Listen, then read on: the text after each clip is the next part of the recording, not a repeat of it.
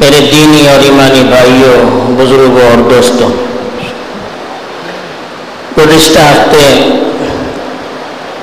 اللہ کے رسول صلی اللہ علیہ وسلم پر مکے میں مکے والوں کی طرف سے جو ظلم کیا گیا اور جس طرح سے اللہ کے رسول صلی اللہ علیہ وسلم کو وہاں پر آزمایا گیا، اس کی کچھ جھلکیاں پیش کی گئی تھی آج کے خطبے میں، ہجرت کے بعد مدینے میں اللہ کے رسول صلی اللہ علیہ وسلم کے ساتھ کیا سلوک ہوا؟ اس کے کچھ نمونے پیش کیے گئے ہیں۔ اللہ کے رسول صلی اللہ علیہ وسلم جب مکے سے ہجرت کر کے مدینے آئے اللہ کے رسول صلی اللہ علیہ وسلم اور آپ کے صحابہ، ان سبوں نے ہجرت کی۔ ہجرت کا مطلب اللہ کے لیے اپنے دین کی حفاظت کے خاطر اپنا گھر بار چھوڑنا، یہاں تک کہ اپنا وطن بھی چھوڑ دینا۔ تو صحابہ نے اتنی بڑی قربانیاں دی اب مکے آئے تو اللہ کے رسول صلی اللہ علیہ وسلم کو مکے میں بہت سارے حالات کا سامنا کرنا پڑا۔ یہ الگ بات ہے کہ اللہ کے رسول صلی اللہ علیہ وسلم جب مکے تشریف لائے، تو مکے میں اللہ کے رسول صلی اللہ علیہ وسلم کو بڑی طاقت ملی، قوت ملی، آپ کی حکومت قائم ہوئی لیکن مکے میں دشمن صرف قریش مکہ تھے۔ یہاں آنے کے بعد دشمنوں کی تعداد بڑھ گئی۔ ایک تو مکے کے مشرقین وہ کہاں خاموش رہنے والے تھے؟ ان کو معلوم تھا کہ اگر یہ مکے کے لوگ مدینے چلے جائیں گے، تو مدینے میں دو قسم کے لوگ ہیں۔ ایک وہاں کے یہود ہیں، جو پہلے سے کتاب کو ماننے والے ہیں، اور وہ پہلے سے ایک رسول کے نکلنے کا دعویٰ کرتے آ رہے ہیں۔ ان یہودیوں کا سپورٹ بھی ان کو ہوگا۔ ایسے ہی مکے کے جو، مدینے کی جو تو قبیلے ہیں اوس اور خزرج وہاں کے لوگ بھی اسلام لائیں گے تو وہ بھی مسلمانوں کے ساتھ ہو جائیں گے۔ تیسری طرف ان کو بڑا خطرہ یہ تھا کہ مکے والوں کا تجارتی راستہ جو شام کو جاتا تھا، وہ مدینے سے ہو کر جاتا تھا۔ تو مکے کی قوم تاجر قوم تھی۔ ان کو یہ خطرہ اگر یہ مدینے میں ان کو طاقت ملے گی، تو ہماری تجارت کی منڈی پر ایک روک لگا دیں گے اور معاشی اعتبار سے ہمیں نقصان ہوگا۔ ان سارے اندیشوں کو سامنے رکھتے ہوئے مکے والوں نے، مدینے والوں کی جو میزبانی تھی، اس کو اپنے لیے چیلنج سمجھا۔ اس لیے کہ مکے والوں کا ایک مقام تھا۔ وہ حرم کے قریب رہنے والے تھے سارے عرب عمرے کے لیے حج کے لیے مکے کا رخ کرتے تھے اور قریش حرم کے رکھوالے حاجیوں کی میزبانی کرتے تھے، ان کو اپنے گھروں میں اتارتے تھے، ان کے کھانے، پینے اور رہنے، سہنے کا انتظام کرتے تھے۔ تو اس اعتبار سے مکے والوں کو بڑے وقار اور احترام سے دیکھا جاتا تھا کہ اللہ کے گھر کے قریب رہنے والے، اللہ کے مہمانوں کی ضیافت کرنے والے گویا یہ اللہ والے ہیں۔ تو مدینے والوں کے مکے والوں کے دل میں ذرا سا غرور تھا۔ مکے کے لوگ اپنے آپ کو بڑا سمجھتے تھے۔ اب انہوں نے کہ مدینے کے لوگوں نے ان لوگوں کی میزبانی کی ہے جو ڈائریکٹ ہمارے دشمن ہیں، جو ہمیں انگوٹھا دکھا کر چلے گئے ہیں۔ تو انہوں نے گویا اپنے لیے سیدھا چیلنج سمجھا اس کو۔ تو اس لیے مکے کے مشکل مشرقین نے سب سے زیادہ اللہ کے رسول صلی اللہ علیہ وسلم کے خلاف مورچہ سنبھالنے کی کوشش کی۔ مدینے میں یہودی بھی تھے، منافقین بھی تھے۔ انہوں نے بھی اللہ کے رسول کے خلاف سازشیں کی۔ موضوع بڑا طویل ہے۔ آج کے خطبے میں مکے کے مشرقین مدینے جانے کے باوجود مسلمانوں کے ساتھ جو دشمنانہ رویہ اپناتے تھے، اس پر ہلکی سی روشنی ڈالی گئی ہے۔ چونکہ مکے والوں کے سامنے بڑا چیلنج تھا ہر اعتبار سے۔ ایک تو ان کی سیادت اور قیادت اور ان کے جو ان کا جو بڑاپن تھا، اس کو کھلا ہوا چیلنج تھا۔ دوسرے، ان کی تجارت کے لیے بڑا خطرہ تھا۔ تو اس لیے مکے کے مشرقین نے اسی دن سے اللہ کے رسول صلی اللہ علیہ وسلم کے خلاف اپنی سازشوں کو اور بڑھانا شروع کر دیا۔ جس دن اللہ کے رسول صلی اللہ علیہ وسلم کے مدینے ہجرت کرنے کا ان کو علم ہوا۔ چنانچہ روایات کہ اللہ کے رسول صلی اللہ علیہ وسلم جس رات مدینے مکے سے نکلنے والے تھے، اس دن انہوں نے اللہ کے رسول صلی اللہ علیہ وسلم کے گھر کا پورا گھیراؤ کیا۔ الگ الگ مکے کے خاندانوں کے چالیس نوجوانوں کو آس پاس کھڑا کر دیا۔ اور یہ حکم دیا کہ جیسے محمد صلی اللہ علیہ وسلم باہر نکلیں گے تمام مل کر ایک بار بھی ان پر ٹوٹ پڑنا سب ایک ساتھ مل کر ان پر حملہ کریں گے اور ان کا کام تمام کریں گے تو پھر اللہ کے رسول کے خاندان والے ہر ایک سے تو بدلہ نہیں لے سکیں گے، تو پھر دیت پر راضی ہو جائیں گے۔ تو اس لیے انہوں نے پورا پلان کیا۔ اللہ کے رسول صلی اللہ علیہ وسلم جس گھر میں تھے، پورے گھر کا گھیراؤ کیا۔ ہتھیار کے ساتھ کھڑے تھے، لیکن جس کے ساتھ اللہ کی طاقت ہو، اس کو دشمن کون نقصان پہنچا سکتا ہے؟ تو اللہ کی طرف سے نکلنے کا حکم ہوا۔ اللہ کے رسول صلی اللہ علیہ وسلم نے حضرت علی کو اپنے بستر پر لٹایا۔ اس لیے کہ بہت ساری مکے کے لوگوں کی امانتیں ان کے پاس تھی تو حضرت علی سے کہا کہ تم میرے بستر پر آج آرام کرنا اور یہ میری جو امانتیں ہیں دیکھیے جاتے جاتے بھی ان کی امانتوں کو واپس لوٹانے کی فکر۔ یہ جو امانتیں میرے پاس رکھی ہوئی ہے یہ لوٹا کر تم میرے پاس آ جانا۔ اور پھر اللہ کے رسول صلی اللہ علیہ وسلم سورہ یاسین پڑھتے ہوئے نکلے۔ فاغشینا فہم لا یبصرون ہم نے ان کی آنکھوں پر پردہ ڈال دیا، وہ دیکھ نہیں پائے۔ اللہ کے رسول صلی اللہ علیہ وسلم ان کے درمیان سے گزرے۔ ہاتھ میں مٹی تھی، سب کے سر پر مٹی پھینکتے ہوئے اللہ کے رسول صلی اللہ علیہ وسلم چلے گئے۔ اب صبح ہوئی۔ اب سب نے تلاشی لینی شروع کر دی۔ انتظار میں تھے۔ ابھی اللہ کے رسول صلی اللہ علیہ وسلم باہر آئیں گے۔ دیکھا تو حضرت علی باہر نکل رہے تھے۔ پوچھا، کیا ہوا؟ کہا کہ وہ تو راتوں رات چلے گئے۔ تو اس طرح سے اللہ کے رسول صلی اللہ علیہ وسلم کے اللہ نے ابتدا ہی سے حفاظت کرنی شروع کی۔ جب اللہ کے رسول صلی اللہ علیہ وسلم مکے سے نکلے اب وہ کوئی موقع ہاتھ سے چھوٹنا نہیں دیتے تھے، کیونکہ گھر سے تو نکل گئے۔ اب راستے میں ان کو جو پکڑ کر قتل کرے گا، اس کے لیے سو ووٹ مقرر کیے۔ تو بہت سارے لوگوں نے سو ووٹ کے لالچ میں قسمت آزمانی شروع کر دی۔ ایک صحابی جو بعد میں اسلام لائے، حضرت سوراخا بن مالک بن جوشم وہ خود کہتے ہیں، سو انہوں نے اعلان کیا۔ میں بھی چپکے سے پیچھے سے اپنی سواری لے کر اللہ کے رسول صلی اللہ علیہ وسلم کے نشانات کو تلاش کرتے ہوئے نکلا تیزی کے ساتھ۔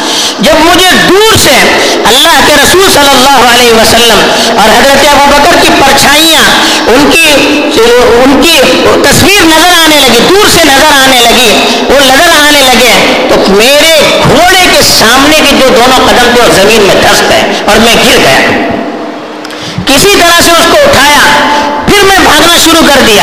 پھر ذرا قریب گیا، پھر دونوں قدم زمین کے اندر دھس گئے، پھر میں گر گیا۔ اس طرح سے تین مرتبہ جب ہوا وہ کہتے ہیں کہ میں سمجھ گیا کہ یہ کوئی معمولی ذات نہیں ہے، ان کے ساتھ اللہ کی مدد ہے۔ زور سے اللہ کے رسول صلی اللہ علیہ وسلم کو آواز لگانی شروع کر دی اور کہا کہ مجھے امن دیجیے مجھے امن دیجیے گئے تھے ان کو قتل کرنے کے لیے۔ لیکن جب حالات دیکھے تو اللہ کے رسول صلی اللہ علیہ وسلم سے امن طلب کیا۔ اللہ کے رسول صلی اللہ علیہ وسلم نے امن دے دیا اور اس وقت کہا کہ اس وقت تمہاری کیا حالت ہوگی؟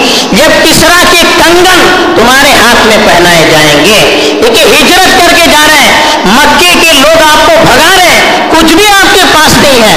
اس وقت خوشخبری سنا رہے ہیں کہ جب تم دیکھو گے کہ کسرا کا ملک ایران فتح ہو جائے گا وہاں کے بادشاہ کے ہاتھ میں جو سونے کے کنگن ہیں، وہ تمہارے ہاتھ میں پہنائے جائیں گے۔ اس وقت اللہ کے رسول صلی اللہ علیہ وسلم نے ان کو خوشخبری سنائی اور ویسے ہی حضرت عمر کے زمانے میں ہوا۔ بہرحال وہ مرحلہ بھی گزر گیا۔ اللہ کے رسول صلی اللہ علیہ وسلم حفاظت سے نکل گئے۔ اب مکے والے کہاں خاموش رہنے والے؟ اتنے سارے چیلنج ان کے سامنے تھے۔ اب جب دونوں تدبیریں ان کی ظاہر ہو گئی اب انہوں نے پھر مدینے والوں سے ساس بات شروع کر دیا۔ مدینے میں کچھ لوگ تو ایمان لا چکے تھے، لیکن کچھ مشرقین بھی تھے۔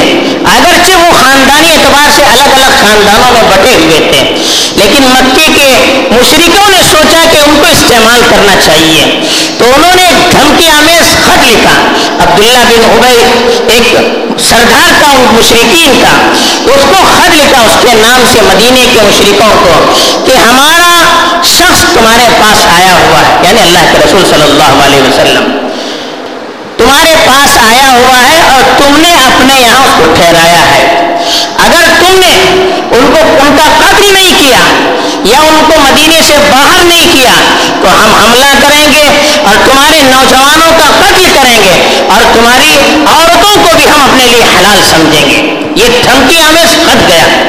جب یہ خط ان کے ہاتھ میں پہنچا تو اس نے وہاں کے مشرقوں کو جمع کیا۔ دیکھیے اسلام کا معاملہ جب آتا ہے تو سارے دشمن آپس میں مل جاتے ہیں۔ تو مدینے میں دو قبیلے تھے، اوس اور خزرج۔ یہ دونوں خاندان آپس میں ہمیشہ لڑتے رہتے تھے۔ لیکن جہاں مسلمانوں سے مقابلے کا سوال اٹھا، دونوں خاندان آپس میں دونوں خاندان والے آپس میں مل گئے۔ اور انہوں نے کوشش شروع کر دی کہ کسی طرح سے اللہ کے رسول صلی اللہ علیہ وسلم پر حملہ کرنا ہے۔ تو اللہ کے رسول صلی اللہ علیہ وسلم کو جب معلوم ہوا تو ان کو جا کر سمجھایا اور پھر ان کو مدینے کے واقعات بتا کر ٹھنڈا کر دیا۔ تو اس طرح سے یہ واقعہ بھی شرط پڑ گیا۔ ایک تو اجتماعی اعتبار سے دھمکی، دوسرے انفرادی اعتبار سے بھی دھمکی شروع کر دی مکے اور مدینے والے کا والوں کا بڑا تعلق تھا آپس میں ان کی رشتے داریاں بھی تھی خود اللہ کے رسول صلی اللہ علیہ وسلم کا ننیحال، وہ بھی مدینے سے تعلق رکھتا تھا۔ تو مدینے والے جب مکے جاتے تھے تجارت کی غرض سے، یا مکے والے مدینے سے گزرتے تھے، تو آپس میں ایک دوسرے کے یہاں ٹھہرتے تھے، ایک دوسرے کے مہمان بنتے تھے۔ تو حضرت سعد بن عبادہ، جو مدینے کے ایک سردار تھے، بخاری شریف کی روایت ہے، وہ زمانے میں جب اللہ کے رسول صلی اللہ علیہ وسلم مدینے آ چکے تھے، وہ مسلمان بن چکے تھے، وہ مکے چلے گئے۔ ان کو تجارت کی غرض سے جانا تھا۔ تو ان کے ایک ساتھی تھے، امیہ بن خلف۔ ان کے یہاں وہ ہمیشہ ٹھہرتے تھے۔ اس موقع پر بھی ان کے یہاں ٹھہرے۔ اور ان سے کہا کہ جب کابت اللہ شریف خالی ہو جائے، تو مجھے موقع دینا، میں جا کر طواف کروں گا۔ تو ایک موقع دوپہر کا وقت تھا کابت اللہ شریف میں لوگ کم تھے۔ تو میاں بن خلف ان کو لے کر کابت اللہ تشریف لائے۔ یہ کابت اللہ کا جب طواف کرنے لگے، تو ابو جہل وہاں پر تھا۔ حالانکہ ابو جہل ان کو جانتا تھا، لیکن اس کے دل میں بغض اور دشمنی تھی کہ یہ مدینے والے ہیں جنہوں نے محمد اور ان کے ساتھیوں کو پناہ دی دی ہے۔ تو اس نے امیہ بن خلف سے پوچھا کون ہے؟ تو میاں کہا کہ یہ سعد بن عبادہ وہ سمجھ گیا۔ تو ابو جہل نے کہا اس وقت سعد بن عبادہ سے کہ اگر تو امیہ بن خلف کی میزبانی میں نہ ہوتا یعنی اس کے ساتھ نہ ہوتا، تو میں تمہیں یہی پر ہلاک کر دیتا، مدینے جانے کا موقع ہی نہیں دیتا، اس لیے کہ تم نے ہمارے ساتھی کو وہاں پناہ دے دی ہے۔ اب حضرت سعد بن عبادہ، یہ بھی بڑے سردار تھے اپنے علاقے کے، بڑے تاجر، بڑے سردار۔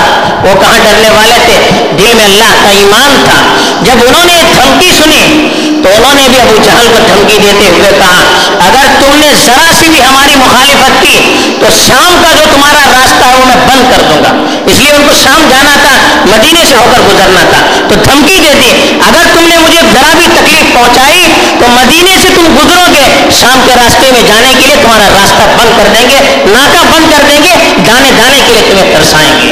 جب یہ دھمکی سنی تو ذرا ٹھنڈا پڑ جائے تو غرض اس اعتبار سے ان کو دھمکی دینے لگے۔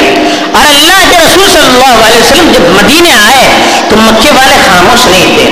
وہ کسی طرح سے اللہ کے رسول صلی اللہ علیہ وسلم پر حملہ کر کے ان کو مروانا چاہتے تھے اس لیے حدیث میں آتا ہے کہ اللہ کے رسول صلی اللہ علیہ وسلم مدینے میں جانے کے بعد کئی مہینے تک راتوں کو جگا کرتے تھے۔ حدیث میں بخاری شریف کی روایت ہے، ایک رات اللہ کے رسول جگ رہے تھے، بڑے پریشان تھے اور کہہ رہے تھے، کاش کوئی ہوتا جو میری حفاظت کرتا، رات میں میری حفاظت کرتا، سو نہیں رہے ہیں۔ ایک قسم کا ڈر تھا کہ کہیں یہ لوگ آ کر حملہ نہ کریں۔ تو اسی وقت ایک شخص ہتھیار پہنے ہوئے آیا۔ اللہ کے رسول صلی اللہ علیہ وسلم نے پوچھا، کون ہے؟ آواز آئی کہ حضرت سعد بن وبی وقاص ہوں۔ حضرت سعد بن ابی وقاص اس وقت بالکل تیار ہو کر آئے۔ اللہ کے رسول صلی اللہ علیہ وسلم نے پوچھا، کیوں آئے؟ کہا میں آپ کی حفاظت کرنے کے لیے آیا ہوں؟ اللہ کے رسول بڑے خوش ہوئے اور بڑی دعائیں تھیں شریف کی روایت ہے، اللہ کے رسول صلی اللہ علیہ وسلم کے بارے میں حضرت عائشہ فرماتی ہے کہ اللہ کے رسول صلی اللہ علیہ وسلم جب مدینے میں تھے ابتدائی دور میں، تو رات میں آپ کے گھر میں چوکے دار رہتے تھے، آپ کی حفاظت کرنے کے لیے۔ ہر وقت خطرہ رہتا تھا، کوئی حملہ نہ کر بیٹھے۔ یہاں تک کہ اللہ کی طرف سے حفاظت کی آیت نازل ہوئی۔ واللہ یعصمک من الناس۔ کہ اللہ تمہاری حفاظت کرنے والے ہیں۔ جب یہ آیت نازل ہوئی، تب اللہ کے رسول صلی اللہ علیہ وسلم نے جو لوگ آپ کے گھر کی حفاظت کر رہے تھے، ان سے کہا کہ جاؤ، اب اللہ میری حفاظت کرنے والے ہیں۔ غرض یہ حالات تھے، اللہ کے رسول صلی اللہ علیہ وسلم کو اور آپ کے ساتھیوں کو ہر طرف سے دبانے کی کوشش کی جاتی تھی۔ پھر مکے والے کہاں خاموش رہنے والے؟ انہوں نے کوشش کی کہ معاشی اعتبار سے ان پر پابندی ڈالی جائے۔ لیکن اللہ کے رسول صلی اللہ علیہ وسلم جب مدینے گئے تھے تو مدینے والوں سے وہاں کے مسلمان اور وہاں کے جو مشرق تھے، یہودی تھے، سب سے معاہدہ کیا تھا۔ اس کی وجہ سے یہ ان کا پلان پاس نہیں ہو پایا۔ جی کہ مسلمانوں پر معاشی اعتبار سے پابندی لگائی جائے۔ لیکن پھر بھی قریش کسی نہ کسی طرح سے اکسانے کی کوشش کیا کرتے تھے۔ چنانچہ آپ دیکھیے، جتنی جنگیں ہوئے غزوہ بدر ہو، غزوہ عہد ہو، غزوہ خندق ہو، یہ ساری جنگیں قریش کی ایما پر ہوئی قریش نے ان جنگوں کو بھڑکایا ہے۔ وہاں پر رہتے ہوئے یہاں پر مسلمانوں کو پریشان کرنے کی کوشش کرتے تھے۔ یہاں تک کہ میدان میں کھلے طور پر مسلمانوں کو جنگ کرنی پڑی۔ اور غزوہ خندق میں تو جتنے آس پاس کے مشرق تھے، یہاں تک کہ مدینے کے جو منافق اور مدینے کے جو یہودی تھے جنہوں نے اللہ کے رسول صلی اللہ علیہ وسلم سے معاہدہ کیا تھا، ان کو بھی ورغلا کر اپنے ساتھ کر دیا۔ سارے لوگ، سارے مشرق ایک ساتھ مسلمانوں کے خلاف کھڑے ہو گئے، لیکن اللہ کی مدد اس وقت ساتھ رہی کہ اللہ تعالیٰ نے حفاظت کی۔ ایسے آپ کو معلوم ہے غزب عہد کے موقع پر اللہ کے رسول صلی اللہ علیہ وسلم جا رہے تھے۔ تو منافقوں کا سردار عبداللہ بن عبید تین سو آدمیوں کو ساتھ لے کر جنگ کے موقع پر عین موقع پر دھوکہ دے چلا گیا۔ یہ بھی مشرقوں کی سازش کی وجہ سے ہوا۔ مشرقوں نے ان کو بھڑکایا، جس کی وجہ سے آئے جنگ کے موقع پر اس نے اللہ کے رسول اور مسلمانوں کو دھوکہ دیا، پریشان کیا اور ان کو مروانے کی کوشش کی۔ اس طرح یہاں تک کہ جب چھ ہجری میں، سن چھ ہجری میں اللہ کے رسول صلی اللہ علیہ وسلم ہجرت کے چھ سال کے بعد عمرہ کرنے کے ارادے سے مکے گئے۔ تو مکے جانے کے لیے نہیں دیا گیا۔ راستے میں عمرے کے لیے آئے تھے، بغیر ہتھیار کے تھے، مکے میں داخل ہونے نہیں دیا گیا۔ کیا حال ہوگا اس وقت؟ تھے جن کی زندگی مکے میں گزری تھی کابت اللہ کے سائے میں رہتے تھے اور کعبے کی محبت ان کی گھٹی میں پڑی ہوئی تھی۔ ان کو اپنے ماں باپ سے دیا تھا کابت اللہ سے محبت تھی۔ چھ سال تک یہ صحابہ وہاں سے دور رہے۔ اب جبکہ وہ اپنے جذبے کو پورا کرنے کے لیے جا رہے تھے، راستے ہی میں مکے کے جب بارڈر پہ تھے، ان کو روک دیا گیا۔ اور اس سال ان کو عمرہ کرنے سے منع کر دیا گیا۔ کتنی تکلیف ہوئی ہوگی۔ غرض اس طرح سے مسلمانوں کو دبانے کی۔ اور ہراساں کرنے کی، مایوس کرنے کی کوشش ہوتی رہی لیکن چونکہ ان کے سامنے اللہ کی آیتیں تھیں، اللہ کا پیغام تھا، اللہ کے رسول صلی اللہ علیہ وسلم کی نصیحتیں تھیں، تو اس کی وجہ سے ان کی ہمتیں پست نہ ہو پائی۔ وہ اپنے عمل پر، اپنی دعوت پر اور اپنا جو مشن پر اس پر ڈٹے رہے۔ تو ہر موقع پر اللہ نے ان کی مدد کی تو یہ اسلامی تاریخ ہے۔ آج اگر حالات آ رہے ہیں تو ہمیں مایوس ہونے کی ضرورت نہیں ہے، گھبرانے کی ضرورت نہیں ہے، حوصلہ توڑنے کی ضرورت نہیں ہے، ہمت ہارنے کی ضرورت نہیں ہے۔ بلکہ ہمیں تو مومنوں کی تاریخ پڑھنی چاہیے۔